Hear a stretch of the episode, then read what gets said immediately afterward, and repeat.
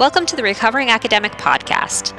I'm Amanda, and I left academia about one year ago to become a scientific editor for grants and manuscripts and an editorial manager for a science website.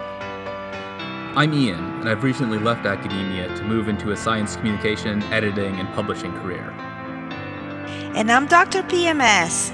I've left academia about two years ago to work as a biotech salesperson, and I'm still in recovery. We're in various phases of transitioning out of academia, and we'll share insights, advice, and problems we encounter at each stage. Hi, and welcome back to the Recovering Academic Podcast. I'm here with Ian and Amanda, as always, and today we are having a guest. We are receiving the visit of Osa, aka Shout Dreams, on Twitter. And Uh, Osa, she has a P H D in microbiology, and she's currently working as a project coordinator in the pediatric cancer field. Hello, Osa. Hello. Welcome to the Recovering Academic Podcast. Thank you. So, can you tell us a little bit more about yourself? Um, sure. I uh, came originally from Sweden, where I did my graduate studies, and then I moved over to the U S to do a postdoc, since I got an opportunity to do a postdoc for a couple of years with money. So who wouldn't want to try and do that when you're on the tenure track? um, and then after a few years of postdocing, I, I went into that little thinking period and going, what do I want with my life? Or do I want this? And then I, I left the postdoc and started working as a quality control scientist in pharma. And then I went back to sort of academia life as a project coordinator after that. So that, that's pretty much the story. Hmm. Yeah. And it seems, as we were saying, it's it seems very straightforward. Like, I did this, I did this, I did this. Tell me now the in-betweens, you know, like the the transition. When did you realize, when, how it was that you, because it seems like, oh, suddenly I realized that I didn't want it to be there.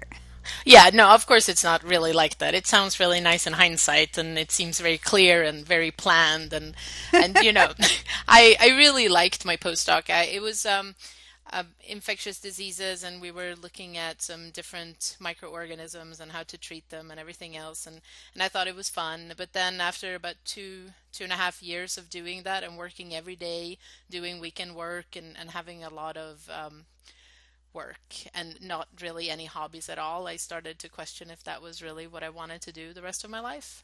And then it's also, you know, you, you go through certain things in your personal life on the side that you never really talk about, but you work, and then you might have a breakup or, or going through something like that. So you're all alone in another country, and you're banking on that you're going to be a professor. And then you start questioning, is that really what I want? Am I working this hard for, if if that's really worth it? So I started thinking, and then I decided that I wanted some more opportunities. And I thought, if I go and leave the tenure track and, and become something else, maybe I won't have to work as much, because I know that there's always more to do in science. And I was quite happy doing a lot of the work. So I was kind of banking on a job outside of academia, um, maybe giving me an opportunity not to work and have a more work-life balance. Um, not sure that I'm there yet, but, you know, it's a work in progress. And, uh, I mean, so you mentioned quality control and pharma as your first thing beyond uh-huh. the postdoc, is that right? Yes, and yes. So, I, I mean, I, I know they're slightly related, like infectious diseases and pharma, but was it a big stretch to go from one to the other? Or was it, you know, like, oh, quality control of things to treat infectious diseases? No, I think I think the easier way for me to to look at quality control is partly, it's it's a little bit dangerous when you look at pharma, what you want to do, because quality control is mainly routine testing, or you device tests. But as a microbiologist, two of the most important tests that most pharma need is called sterility. So if you do any type of injectious um uh, medicine, you have to prove that it's sterile. Yeah. So that's usually controlled by a microbiologist. So when you have a P H D in microbiology, you're very, it's a good thing for pharma to say, oh, we have a microbiologist who's actually doing the tests. Mm-hmm. And then the other thing that you do is you have environmental monitoring. So every room that produces something in pharma has to have air quality control. You measure how much microbes are in there. And all of that is, again, microbiology. So it's not a, a bad thing to say, oh, I'm a microbiologist, I want to do quality control. Um, it, but you have to be aware that it's a lot of routine things and a lot of routine testing. So it's not, um, you know, it's not new as stuff. As exciting no. as doing research and, and no. yeah. finding out new things. It's more like testing. It's Uh-huh. And say, setting and setting up new new procedures and making S O Ps, so standard operating procedures, for people and machines, and you have to test the machines and you have to prove and validate everything. So it's very meticulous and you have to be detail oriented, but it's based in science to start with. So I, I guess that's yeah. the difference. Yeah, I yeah, I mean, it seems like getting a P H D in microbiology actually sets you up for a lot of different things like that, because like a lot of biosafety officers are also P H Ds in microbiology because they just have the background for that and disposing of, you know, hazardous things also. Um, like, unlike other P H Ds, it seems like microbiology just sets you up well for a, a pretty broad range of careers. It does, and then you have the food industry as well. Yeah. So there's yep. a lot of yeah. microbiology people that you go into, you know, you can test quality on food products. All the pre all the pre-made food that we buy has been approved by microbiologists somewhere along the line. You can be a, a lower level microbiologist, but again, if you have the P H D and you want to leave the bench and you want to move into some sort of regulation, then that's always an option. Right. You could also so. go root beer and like, yes, you know, exactly. I mean, like, you know what I mean? Like, I just, like that. Yeah. Uh-huh. yeah. That's what I need to do for my alternative career. Mm-hmm. I know, right? Mm-hmm. Quality con- I-, I would love to be in the quality control of the beer, you know? Oh, yeah. Mm-hmm. mm-hmm. It's a different thing. So, anyway. Yeah, yes, I would totally do that. Yeah, so it seems that in your case, it was uh, easier once you decided that you wanted to leave academia. Um, it was easier to... Well, so I, the, the other step. option would be to say also that I applied for about forty jobs before I got my job. So um, it, it's easy. I'm sure that, you know, everything is relative. But but most most of the things when you apply for pharma, what I noticed when they interviewed me for a couple of these jobs anyway was, um, you know, you have been a, a independent researcher and a scientist. How are you going to be able to follow these procedures? Because you can never deviate from the written protocols. You do exactly what what's told in the protocol. So mm-hmm. they are a little scared when you have done, you know, when you've done independent research for three, four years, or even before that as a post a PhD. Um, so you had to kind of convince people that you were able to follow rules. Um, it did help that during my grad studies, we worked with a pharma company. So I had a little bit of background to say that I've always worked with S O Ps. But mm-hmm. And how was it for you? Did you take it easy to follow the rules and not deviate from protocol? Um, I'm a rules person. Um, I, I think it's funny because I've always been seen in my friend circle as a very black and white person. You know, cer- certain things are wrong and certain things are right. And then I w- started working at the pharma, and the people in quality assurance, which are the they're the people who control the people in quality control, they decided early on that I was a grayscale person. And, oh. and I was like, what? no, no, everything is very clear. And they're like, you're really borderline here. And I was like, no, no, I, it's really quite simple. And they're like, no, no, it's it's really not. Because you, when you, you think you might be a black and white person, but then you stand there and you look at your tests and you say, is this test okay? C V cannot be higher than five percent, and you have five point two. Is that five? five point two, it's not. So you have to kind of scrap the whole test then. So then all of a sudden you become a gray person. It's all about referential, right? Right, and it like is. How you know, and what's the margin of error on that test, and uh, you yes, know, like exactly, knowing things like that, right? Mm-hmm. So that's like, when you start questioning, and that's when they start looking at you, going, "Don't complicate this now. Yeah, we have like, the rules." Yeah, Yeah, I mean, you, yeah.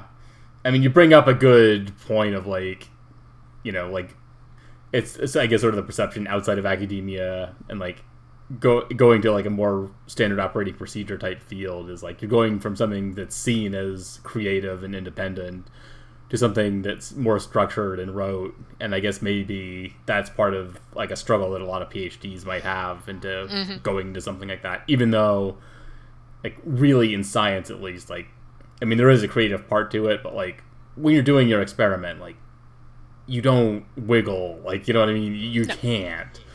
No. No, I think that's exactly right. And you need to repeat them. And then when you do right. your bioreplicate, you're supposed to do exactly the same. So, I mean, you you do that. It's just to a different level when you're in pharma and it's regulated. Right. Yeah. Yeah, absolutely. Yeah, absolutely. Yeah, you're talking about five versus five point two. Because, like, when you're like, I'm a very black and white person, I'm like, yeah, this seems like something that I would just be, like, I could fall into. And then you're like, five versus five point two. And I'm like, yeah, it's not really a difference. But, yeah, and, but and then you have to scrap it, and you have to redo it every, all over. Right. And it's like, well, how different is it really from four point eight? But, yeah, right. it is different. Mm-hmm. Yeah, I mean, yeah, when you get into those things that are so close, like, that are just, I, I mean, they become judgment calls almost at that point, right? No matter what. Like, in that yeah. gray zone, just, you're just like, okay, you know what? Basically, I mean, I suppose, like, in the quality control world, like, the interpretation of that has to be, like, no, that failed, take it back, and get it down to, like, confidently to... whatever side you're supposed yeah. to be on for that, right? Mm-hmm. Absolutely. I mean, that, that is the point. So once you're up there and even hovering around those values, you shouldn't be there. But it, it's right. initially very hard to remember those things because you're like, well, but they're almost the same. Yeah, so. that, was, that was my thoughts. So I was like, that's yeah. almost the same. And then you're like, yeah, no, they, they would say you're a very great person. I was like, oh, I guess I guess I would be too. Yeah, especially if you're tr- if you're working with drugs with reg- all those regulations, if it goes a little above, then you don't want that. Yeah. So right. no, that's like, a big I risk mean, for, for yeah, because you have a company. Pipeline that has to produce a very specific product consistently and routinely, and like you have to work that out.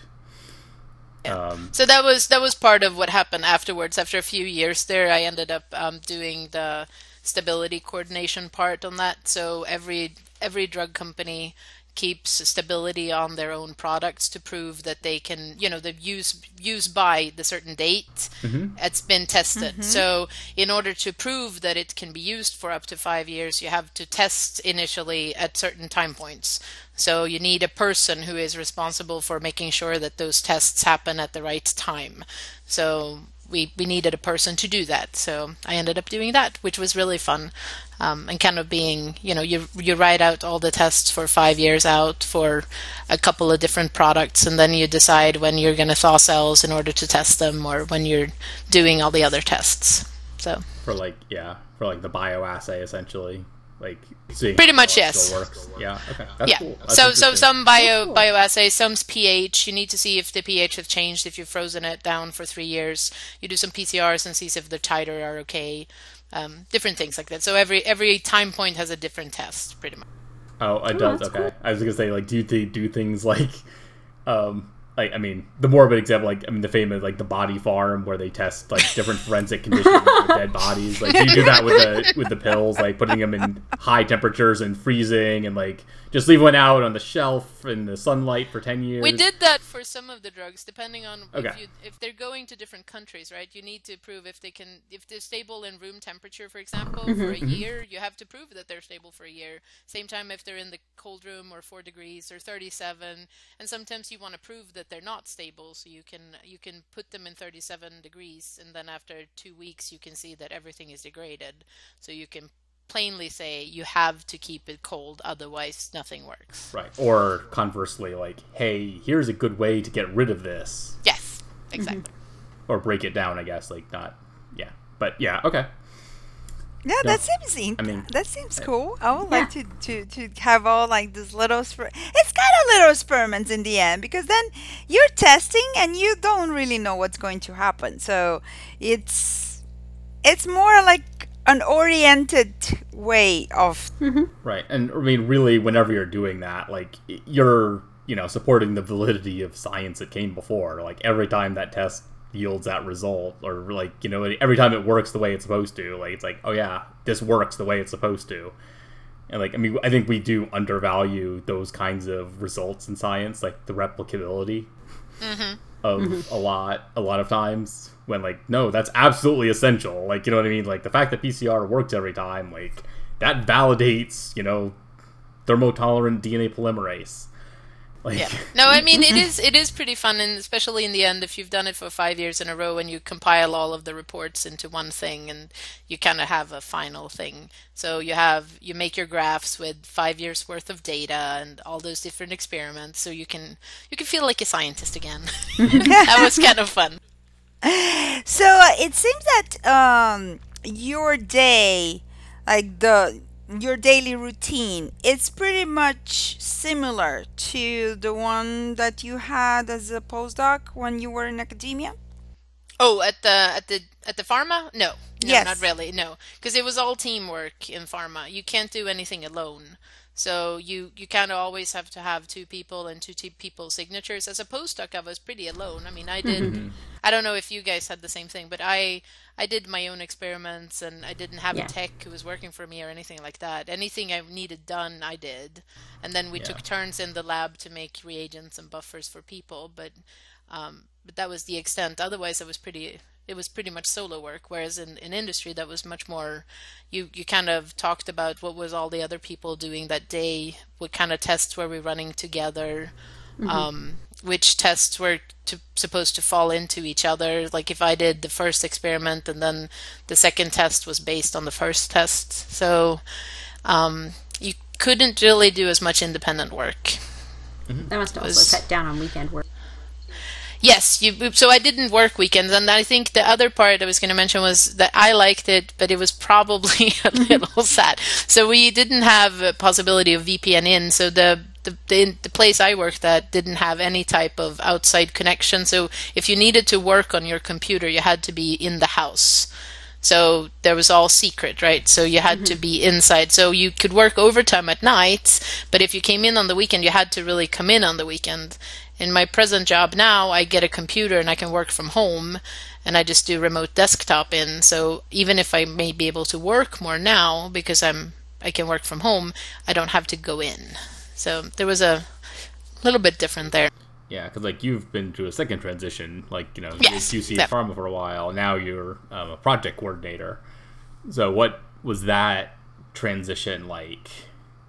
Um, that was pretty nice, actually, because I, I like the fact that I could I could take my skills from a postdoc with the bench work and the actual science knowledge and go into the pharma. And then there I got the opportunity to learn a little more about coordination and working with people and kind of learn much more interpersonal skills.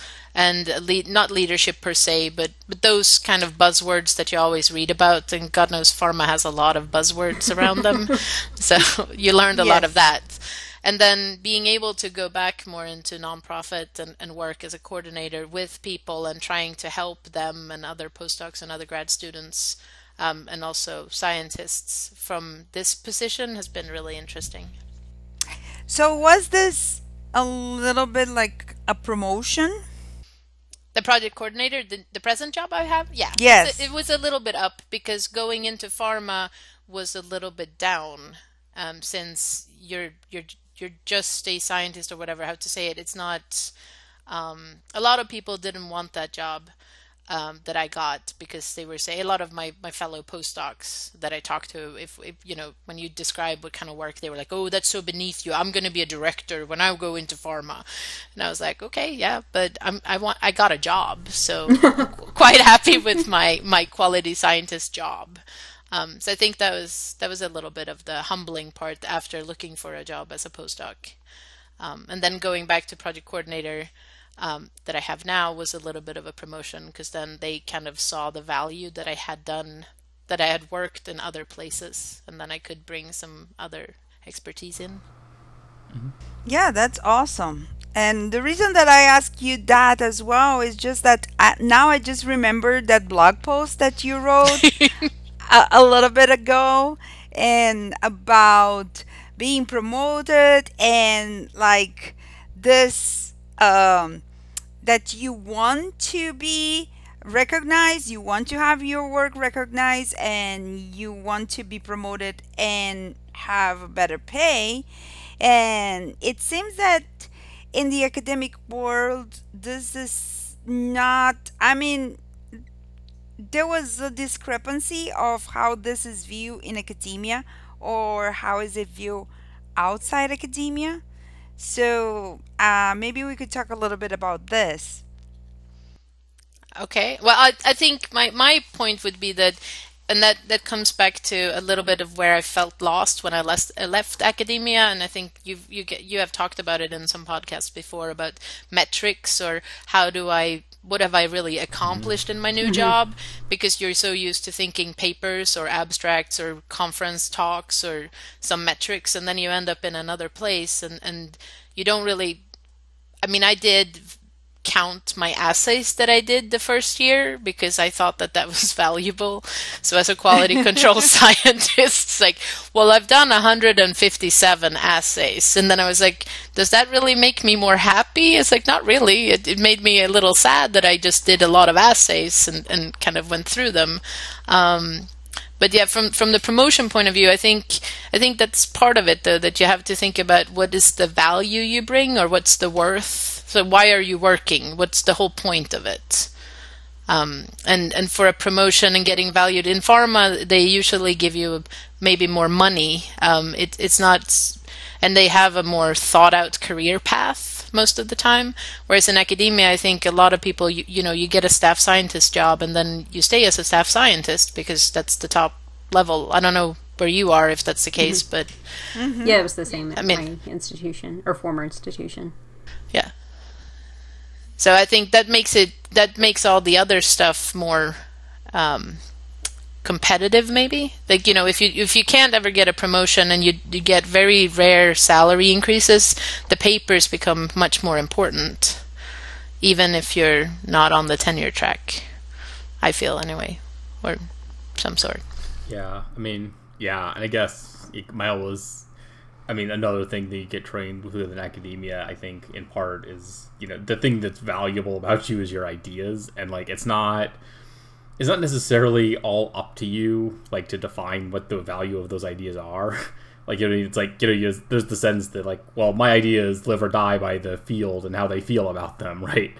Uh-huh. It's not, you know, like, yeah, objectively, this measure is good or bad. And so, like, I think in academia, like, a lot of scientists may have a harder time defining their value for themselves, like saying, oh yeah, I'm just, you know, I have value because X Y Z, I do this thing, I do that thing, like it's interesting. And, you know, but like there's the sense of like, oh, but I can't just say that myself. Like I can't say that I have value just because I think that, like that's not valid.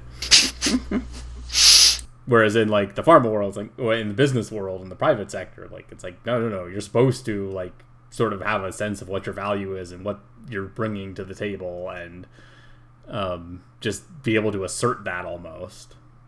Oh yeah, no, that you have to kind of assert it all the time. I think that's that's yeah. the that's the complete opposite, which is hard when you come in from from the academia world uh, to find that, you know, your PhD might not be worth as much because you actually have to come up with, why am I here? Not just, oh, I have a PhD, so I'm I'm good. And they go like, okay, so what does that really mean? So, well, it means I can I can detect bacteria. I, I can I can type them. And but you kind of and, and it's it's I laugh at it now, but it's really a, a big it was a big hurdle. Those first six months, there were times when that wasn't necessarily super easy. Mm-hmm. Um, I won't yeah, lie, that was hard. I mean, as well as like, I mean, another thing is just like, you know, a lot of value is like. I mean, I call it like low error rate, but like just, you know, most academics coming to anything like, I mean, we tend to be perfectionist about a lot of things and just very like, mm-hmm. you know what I mean? Like we make sure to get it right the first time as much as possible. And like, we're careful about like ducks in a row when it comes to like the technical stuff, even if we're not serious about like, you know, ourselves necessarily. It's like, oh no, no, no, this is the work. It's serious. Take it seriously. We do that really well, um, I think.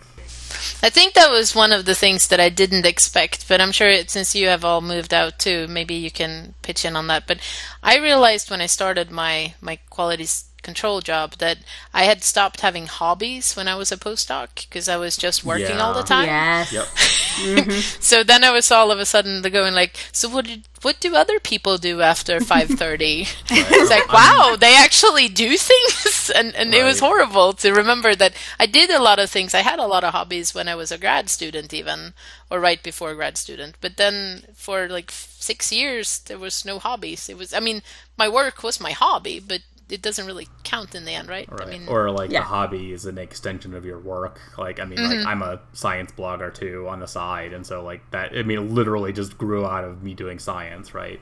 Mm-hmm. And like yeah. I'm only like a couple weeks into being, you know, beyond really having a job beyond academia. And so it's, I'm still trying to work out like what to do sort of with my weekends and time. And, mm-hmm. um, still writing, of course, but like, you know, I have to figure out, I'm still figuring out like, how to develop a social life and trying not to fill it all with work, which is hard. Yeah.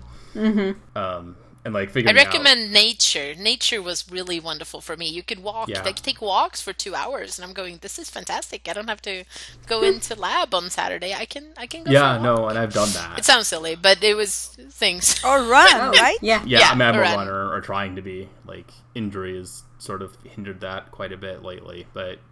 Yeah, I do go. I do try to get outside and do that stuff. So, like, and always have. Like, that's been an important thing. But, like, even that as a postdoc, sort of, it felt more like not running for me, but, like, it's more running in service of keeping myself healthy enough to be a scientist still, right? Mm-hmm. Do you know what I mean? Like, it's, it all feeds back into the work somehow, right? And, like, even in, like, you know, it's like, oh, well, you take time away. Like, I mean, the thing now, like, as creative scientists and creative people, it's like, oh, well, you take time away to come up with your best ideas because they just hit you when you're not really at the bench and not at work. And so really that downtime is actually work because, you know.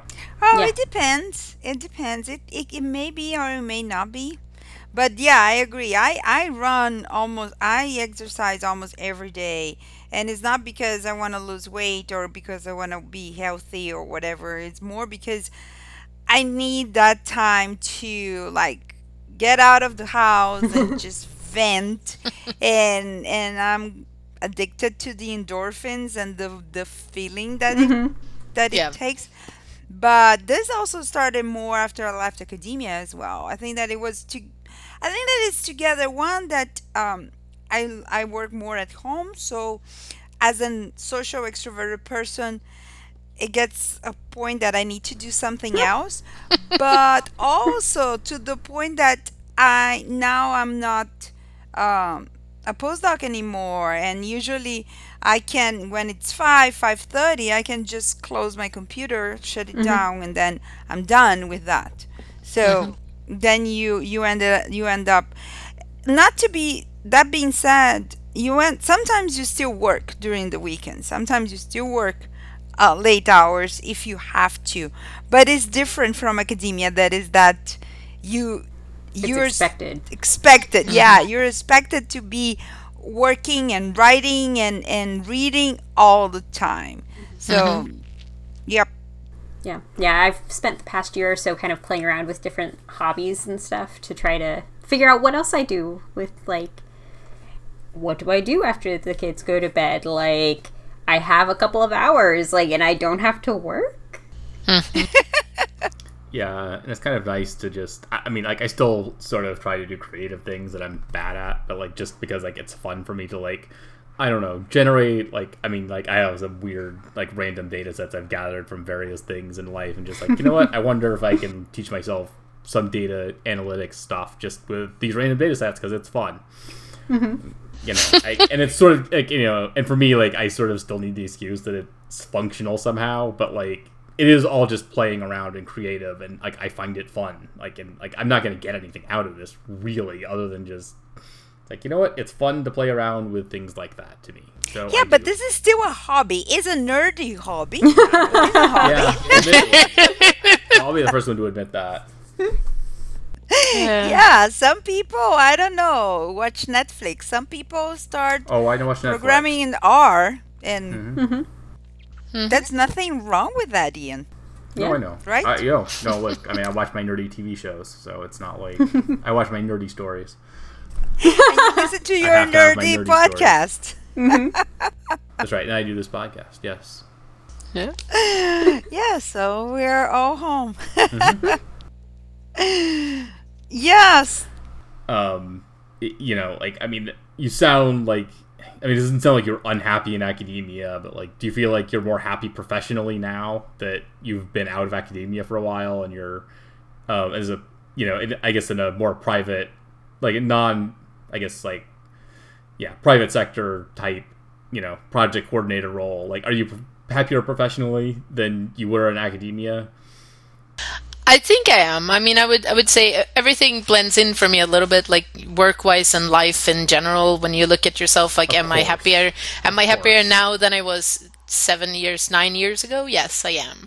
Um, does the job have a lot to do with it? Uh-huh, it does. I, mm-hmm. I think I think it's important. For me, it was important to find, um, like, I was very hung up on my experiments. And if the experiment, you spend three months doing an experiment and then you get it wrong, or it doesn't work out the way you do, and then that kind of ruins a lot. It's like emotionally yeah. draining. Yeah. And then you, and for me, I took it a lot like, oh, I'm a failure. That, that never mind that the experiment might have been a failure, but I'm a failure for setting this up, or it didn't work, and everything else. And yep. and now I don't really have that emotional thing, because what I do now is a lot. Um, I work with a lot of people, so that's been uh, a new thing to learn. You know, how to interacts with a lot of people and getting people motivated to do things and, and work together as a team and all those things.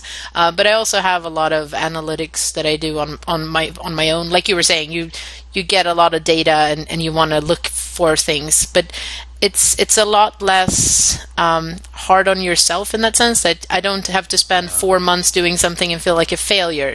I can set up a database. I can work on getting things done, or, you know, we, we see things move into clinic, and, and I can feel happy about those things. But, and I've been a part of a bigger team, but it's not just me all alone by the bench staring at my bacteria that are giving me, like, the stink eye. Yeah, the hard thing to realize, too, is, like, I mean, even... Like, you know, I mean, thinking back on, like, one of my biggest experimental failures that was not, like, you know, not just a couple of months of experiment, but, like, you know, like six or almost a year, that just like, oh, yeah, that's just totally fruitless. But the thing is, like, a lot of times, like, it's never really the end. Like, it's hard to realize this, like, you know, like, oh, well, it's, you know, it's like, no, there's actually something valuable you could do with that potentially, mm-hmm. too. Like, you just have to, like, take a step back and think about it a little more creatively, and, like, I never pursued anything else with that particular line of experiments, but, like, thinking back on it, it's like, you know what, I could have done this and that, and that might have been a failure too, but, like, you know, it's at least something that I could have done with it and not just, like, scrap the whole thing and felt horrible about myself. Like, I could have, mm-hmm. you know, like, it's rarely a dead end in science. Like, it's, you know what I mean? There's always, like, oh, I was wrong, but, like, I can go back and, like, you know, there are multiple paths through the maze, I guess. That's the point. And, like, it's, but it's hard to realize that as an individual postdoc sitting there, like, slaving away at the bench, doing your, you know, pipette monkey stuff. Yeah. I do, I do think, I agree completely. And the, the other thing that I do think makes me more happy professionally is that I see opportunities. So if this job were to end, yeah. like, say that they, they decide, like, oh, yeah, we're going to scrap your job. This doesn't work. I don't feel like, you know, that, I mean, I feel scared, of course. It's like, oh, I'm going to have to find a new job. But I don't feel as unsure that I have qualities that could m- give me another job. Whereas when I was at the bench at the postdoc, I was con- constantly thinking, how am I supposed to prove myself that I can get another job, or what kind of job can I really do, and what, what skills do I have? Like that everlasting question, how you get your skills, how you write mm-hmm. your C V with the skills from the postdoc. But if you have like another type of job, I think that's easier. It feels easier for me now to just say, I, I know these things. I seems, I have an ability this. It seems that this brought you a lot more confidence mm-hmm. in it yourself. Did. Mm-hmm. And that's always a good thing, right? Yes. To feel more confident, that feel like you can do things and you're good at that. Mm-hmm. Well, I, well, I, if you ask me today, I think I'm I'm pretty decent, but you know, we're not sure going to go on, on like big words here. Not good, but decent. It's you know. Yeah. So. The uh, yeah. So I mean, I guess this brings us to like one of our latter questions, um, but like, I mean, do you have advice for, like, you know, for your postdoc self or your younger self that, you know, you would tell yourself now that you've had some perspective? Like, you've been talking about it a little bit, but, like, you know, is there anything else you would say? Like, it's like, oh yeah, I would tell myself not to worry so much, or, you know what I mean?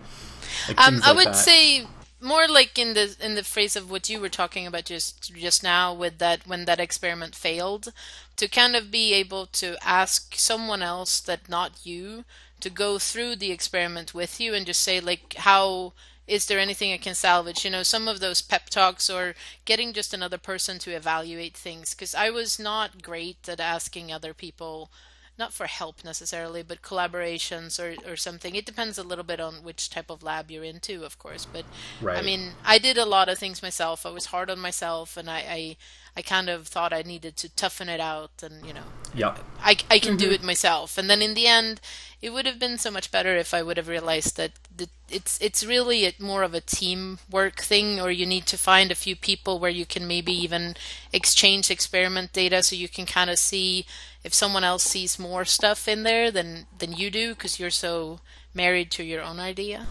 Right. Right. And then you can't see the yes. forest for the trees. Yeah, exactly.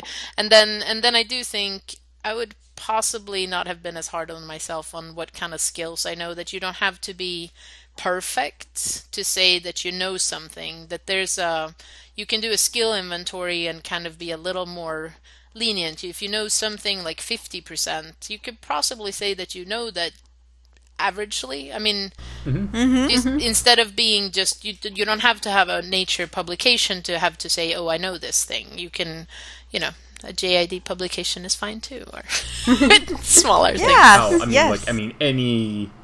Uh, yeah, I mean, almost any publication, like, you know. Oh no, no, good, but but I'm thinking like, now yeah, in skill yeah. sets. I mean, you can. Oh yeah, for you sure. Can, so a lot of people don't necessarily. I didn't think that I knew a lot of things, because I knew that there was a lot of people around me that knew it much more. Mm-hmm. But but now I would right. go back and say to myself, just believe in yourself and think that you know that. That that's right. how I, other I mean, people do it. Yeah, I think there's yes, the trap yes. of. Like, as a scientist, like especially like when you get at the postdoc stage, it's like you, you sort of have like.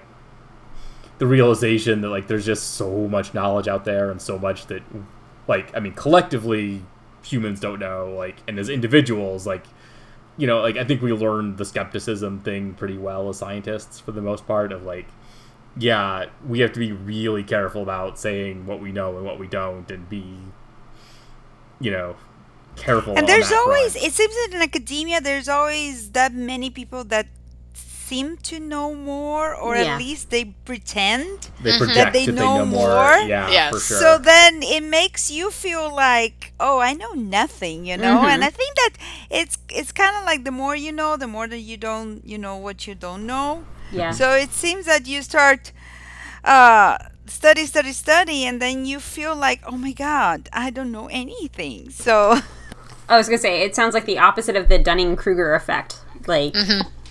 You know, like the Dunning-Kruger effect, you know, like, um, a little bit about something, and you think you know everything, and then... Like, when you actually know something about something, you don't think you know it. Like, that right. is the Dunning-Kruger effect. Like, it's not the yeah. opposite of. Like, that's just the Dunning-Kruger effect. Well, I, I do think, especially, it, it ties into that you, especially when, when you're a postdoc, that you only socialize, or not only, but a lot of people mm-hmm. socialize mainly with other postdocs. So right. you never really know that, that whole thing, you know, what does a, a regular person know? Or, you know, so, so you, you kind of always surround yourself with people who have at least half of your education in this specific field, which is a really narrow little pool that you're going around in. And then when you meet regular people who work with other things, and you can tell them some of the stuff you do, they're like, wow, you know really lots on this. And it's like, oh, I've never thought of it that way. Oh, you mean that not everyone knows that some bacteria grow in this condition? Okay, all right. I mean, it it sounds really silly now, but, but when you're just surrounded mm-hmm. by those people, mm-hmm. that's what you do, right? I mean, like, what do you mean you yep. know about the Lac Operon? yeah. Oh my God. Sorry, okay. Kind of well, that was really, really nice. Thank you so much for agreeing to visit our Recovering Academic podcast. Oh, and you. To our listeners, thank you for listening. And we'll see you next time. Yep. See you next time. Bye-bye. Bye. This week's Recovering Academic is sponsored by Scientific Dispatches Consulting, an editorial service for scientists. They specialize in helping you tell your research story clearly and concisely. Scientific Dispatches offers consulting, editing, writing, and presentation preparation services. You can find out more and schedule a free consultation at scientific dispatches dot com. Thanks for listening to the Recovering Academic Podcast. Our music is from ben sound dot com under a Creative Commons license. If you like our podcast, please rate and review us on iTunes or wherever you listen to podcasts. This helps other people find out about us. You can tweet the show at Recovering Acad. You can also find all of the hosts on Twitter. I'm at Lady Scientist. I'm at Doctor underscore P M S. And I'm at I H Street. We're also on Facebook. You can find us at facebook.com slash Recovering Academic Podcast. You can find all of our episodes and subscribe to our newsletter on our website at recovering academic dot net. And don't forget, there is sunshine outside the ivory tower.